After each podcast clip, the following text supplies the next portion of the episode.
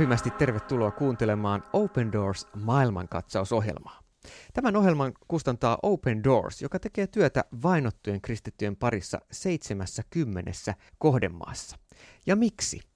Siksi, että tällä hetkellä me kristityt olemme maailman suurin vainottu ihmisryhmä, sillä noin 360 miljoonaa kristittyä kokee vakavaa vainoa uskonsa tähden. Siis toisin sanoen joka seitsemäs kristitty maailmassa. Ja yksi yllättävä maa, joka löytyy Open Doorsin vuosittain julkaisemalla World Watch-listalla, listalla, joka kokoaa ne maat, joissa kristittyjen uskonnonvapaustilanne on kaikista heikoin, on World Watch-listan siellä 30 oleva Kolumbia. Ja tänään jatkamme viime jakson tavoin keskustelua Päivi Vaahterikko Mehian kanssa. Suomalais-kolumbialainen tutkija, yliopisto-opettaja ja opettaja. Tervetuloa Päivi. Kiitos. Me tosiaan viime kerralla käytinkin läpi sitä, että miksi Kolumbia ylipäänsä on vainoa kuvaavalla World Watch-listalla ja miksi kristittyjä vainotaan Kolumbiassa. Niille kuulijoille, jotka ei tuota edellistä jaksoa vielä kuullut, sehän on kuultavissa siis netissä, kun laittaa podcast ja Open Doors maailmankatsaus, tai sitten Open Doorsin YouTube-kanavalla youtube.com kautta Open Doors Finland. Sieltä löytyy nämä Kolumbia ja muitakin maita käsittelevät jaksot. Mutta miksi siis kristittyjä Kolumbiassa vainotaan? Niin, Kolumbia on niin jakautunut maa, että jos, jos satut asumaan maaseudulla tai viidakossa tai vuorilla ja et ole kovin korkeasti koulutettu ehkä kuulut semmoiseen alkuperäisväestöön ja et, et ole rikas roisos, niin sinua vainotaan, jos tulet uskoon ja harjoitat uskoasi. Ja myös on kolme semmoista erityisammattikuntaa, nämä kolme p jotka mm. on pastorit, pastores on siinä ihan ensimmäisenä ja sitten kakkosena on professores, eli opettajat ja kolmantena ne periodistas, eli toimittajat. Ja he kaikki opettaa, auttaa, että ihminen voi oppia lisää, häntä voi manipuloida vähemmän. Erityisesti pastorit opettavat luottamaan Jeesukseen, olemaan pelkäämättä. Ja se on yksi sellainen, että niillä alueilla, missä näitä paramilitaareja tai sissejä on, niin se heidän toiminta perustuu pelkoon mm. aika paljon. Jos heitä ei pelätä ja heitä ei totella ja heidän, heidän systeemien mukaan ei toimita, niin he eivät siitä tietenkään pidä ja he reagoivat niin, että he alkavat häiritsemään ja, mm. ja vahingoittamaan ja vaikeuttamaan ihmisten elämää. Niin, miksi kristittyjä tosiaan mainitsit tuossa pastoreita, heitä vainotaan, mutta ketkä, ketkä nämä vainovat tahot ovat? Meille suomalaisille ehkä FARC on, on tuttu tällainen vasemmistosissiryhmä, mutta ketä nämä farkkilaiset tai, tai muutkin sissit ja paramilitaarit, joita mainitsit, ketä nämä on? Nämä on tällaisia marksilaiskommunistisia ryhmiä, jotka, tuota, jotka on, niitä on FARC ja siellä on ELN ja sitten siellä on erinäisiä muitakin pienempiä. Ennen, ennen oli tämä M19 ja vaikuttaa nykyäänkin vielä piilossa, jos ei niin näkyvästi.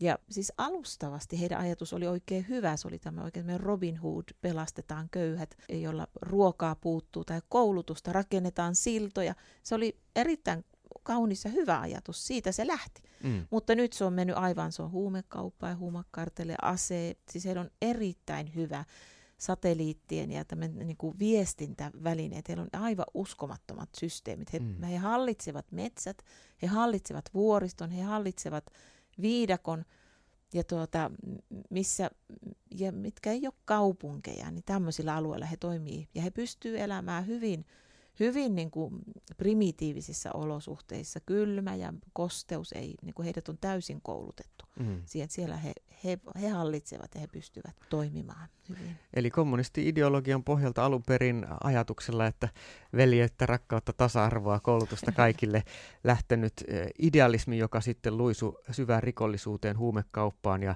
taitaa olla Pablo Escobar ja, ja moni muukin maailmalle tutuksi tullut rikollispomo näitä näiden yeah. jengien kanssa ollut tekemisissä ja näiden, näiden jäseninä. Tosiaan Kolumbian viisi, viime vuosikymmenten historia on ollut hyvin verinen ja, ja sisällissodan repimä.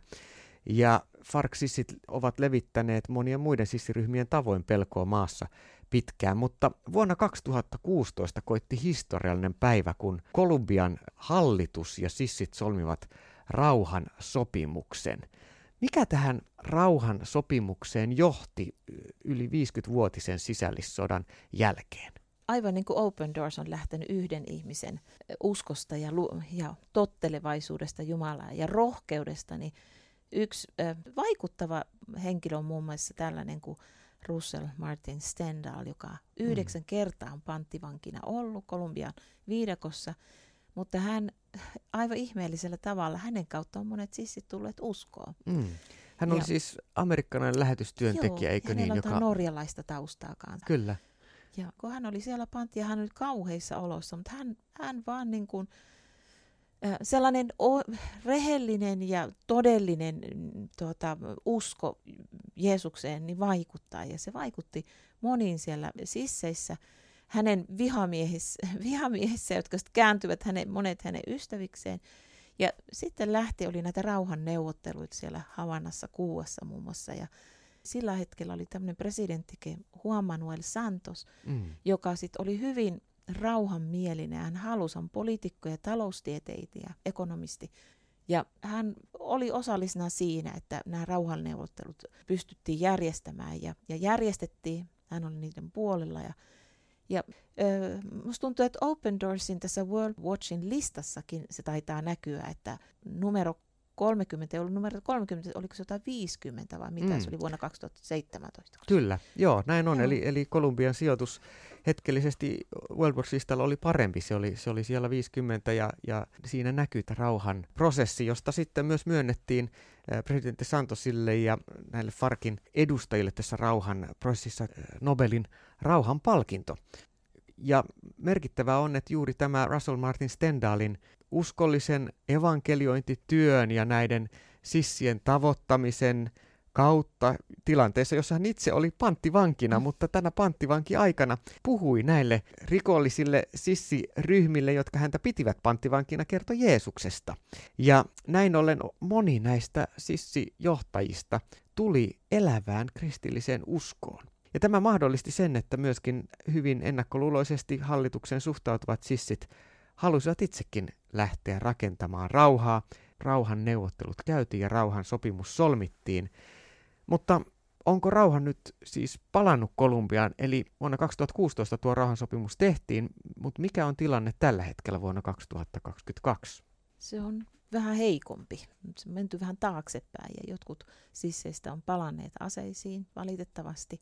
Joo. Ja, ja, ja jotka ovat tulleet todelliseen uskoon, niin he, he sitten ovat myös pysyneet, mutta, mutta on ollut haasteena se, että yksi pastori sano, sanoikin se, että Kolumbiaan ei tule rauhaa ennen kuin täällä joku ikuinen ymmärtää anteeksi annon. Mm. Että, että vaan antamalla anteeksi ja pyytämällä, mutta antamalla anteeksi ja uno, niin kuin, se on hirveän kipeä prosessi se, koska niitä kauheuksia, mitä on tehty, näitä mm. kidnappauksia ja tappoja ja surmatöitä ja kaikkea tämmöisiä, ja lapset äh, otettu ehkä sinne sissin riveihin, ja, ja vaikka monet heistä sanottiin, että te voitte palata, mutta kuitenkin ollut niin, niin, niin kuin syviä, että tuota, antaa anteeksi tuommoinen teko, niin se on kyllä mm. Jumala ihme sitten, ja ihmisen mm. todella niin kuin, päästää irti siitä ja, ja mm. niin kuin, antaa anteeksi näille sisseille ja sillä he niin kuin, auttaa sitä, että he tulee toimia, että he pääsee siihen yhteiskuntaan mukaan. Kyllä. Niin, kristillinen anteeksi antamus on jotain todella syvää ja merkittävää ja parhaimmillaan voi mahdollistaa syvistäkin traumoista ja katkeruudesta, kivusta irti pääsemisen ja eteenpäin pääsemisen. On aika puhuttelevaa, että raamatussa Uudessa testamentissa sana anteeksi antaminen viittaa nimenomaan taakse jättämiseen. Se ei enää ole silmien edessä, vaan se on taakse jätettyä. Tässä meillä jokaisella kristityllä mm. kilvottelua myös, myös tänä päivänä. Kuuntelet Open Doors maailmankatsausta. Puhumme siis Kolumbiasta, maasta, jossa kristityt etenkin maaseudulla ovat viimeisen 50 vuotta olleet erilaisten vasemmistosissi ryhmittymien väkivallan kohteena ja, ja pelon alla. Eli valitettavasti osa näistä sissiryhmistä, jotka eivät rauhanprosessiin sitoutuneet, ovat palanneet aseisiin ja edelleen hallitsevat osia Kolumbian maaseutua. Open Doors tekee edelleen työtä Kolumbiassa ja mainitsit tuossa, että näitä nuoria lapsia kaapataan ja kidnapataan. Miksi nimenomaan kristittyt perheet ja kristittyjä lapset voivat olla kaappausuhan alla. Kristi, kristityt lapset on kasvatettu tottelemaan ja kunnioittamaan ja, ja nämä sy- sissit ajattelee, että se on sitten semmoinen helppo ryhmä mm. kaapata, ja kun he vihaavat, todella vihaavat kristittyjä, mm. että he vihaavat sitä, siis siinä on, se on ihan voi sanoa, että hengellinen taistelu, mm. että, että niin kuin mm. ei, siellä ei Jeesus ole niissä, niissä mm. mielissä. Silloin niin, se on henkivaltojen, henkivaltojen taistoja. On. Mm. Tulee mieleen Timoteo, mm. Open Doorsin videolta näkee hänen, hänen tarinansa ja, ja hän oli nuori ja häntä kutsuttiin ja kannuste tultiin, että hei tule, että sä saat rahaa. Ja, Tämmöiseen sissijoukkoon. Sissijoukkoihin, Joo. että tule, että siellä sä saat rahaa ja sä, ja sä saat aseen ja sä saat valtaa ja sä saat mm. kaikkea. Ja hän, hän, hän niin kuin ei lähtenyt siihen mukaan, hän on tullut uskoon ja hän päätti, että hän haluaa seurata Jeesusta. Ja hän aivan ihanalla tavalla, että siellä, siellä se usko ei ole niin kuin istumista jossain mm. tilassa, vaan se, on, se on hyvin konkreettisia. Semmoista. Jos kun lähden kotoa, Timoteokin, niin hän rukoilee ennen kuin hän mm. lähtee, että hän palaa myös sinne takaisin. Mm. Ja hän, hän on niin kuin saanut turvaa ja tukea Open Doorsin kautta mm. hänen uskopolullaan ja mm. hänen elämässään. Kyllä. Open Doors tosiaan tukee monin tavoin Kolumbian maaseudulla eläviä kristittyjä pastoreita, pastoreiden perheitä, mutta myös rivikristittyjä ja niitä nuoria, jotka on esimerkiksi kaappausuhan alla joutua näiden eri sissi, vasemmistosissiryhmien värväämiksi, ja nämä sissiryhmät käyttävät näitä lapsia lapsisotilaina toteuttamaan sitä järkyttävää väkivaltaa, mitä Kolumbiassa on jatkunut jo 50 vuoden ajan. Tänään voit myöskin oman osasi Kristuksen ruumiin jäsenenä tehdä ja olla mukana esimerkiksi Open Doorsin työssä tukemassa Kolumbiassa eläviä kristittyjä ja siellä myös näitä entisiä sissejä, jotka ovat kääntyneet kristyksi ja nyt palvelevat kristittyinä. Yksi rukouskohde on nämä sissit ja, mm. ja paramilitaarit ja heitä on tullut uskoon ja mm. se muutos on todellakin mahdollista. Yksi aika kaunis tarina itse asiassa lähti rumana, mutta se muuttui kauniiksi Kolumbiassa yhden seurakunnan pastori Dario Silva ja häntä seurattiin ihan vuosien ajan, hänen reittejä tutkittiin ja, mm. ja sissien oli on ihan, ja, ja sitten kun se oli niinku selkeällä, että okei nyt, ja se oli se suunniteltu että vuonna 1999, hänet sitten haluttiin kidnapata ja siepata ja tappaa. Ja tämmöinen ihan yksi näistä johtajista, joka tuota, hän on määrännyt sitten tietyn ryhmän, että nyt te teette sen, te sieppaatte ja te tapatte tämän pastorin. Ja hän kertoo sitten, kun hän on vankilassa tämä entinen sissijohtaja ja kertoo tästä tilanteesta, että he, he ei ymmärrä mitä tapahtuu. Joka aina oliko yritti sitä tehdä, niin mm. se ei onnistunut. Eli joka kaappausyritys epäonnistui Se epäonnistui. Joo. Ja sitten lopulta, kun he olivat, että auto on siinä, pastori menee tuossa, ja se auto vaan hävisi. Ja se ei onnistunut.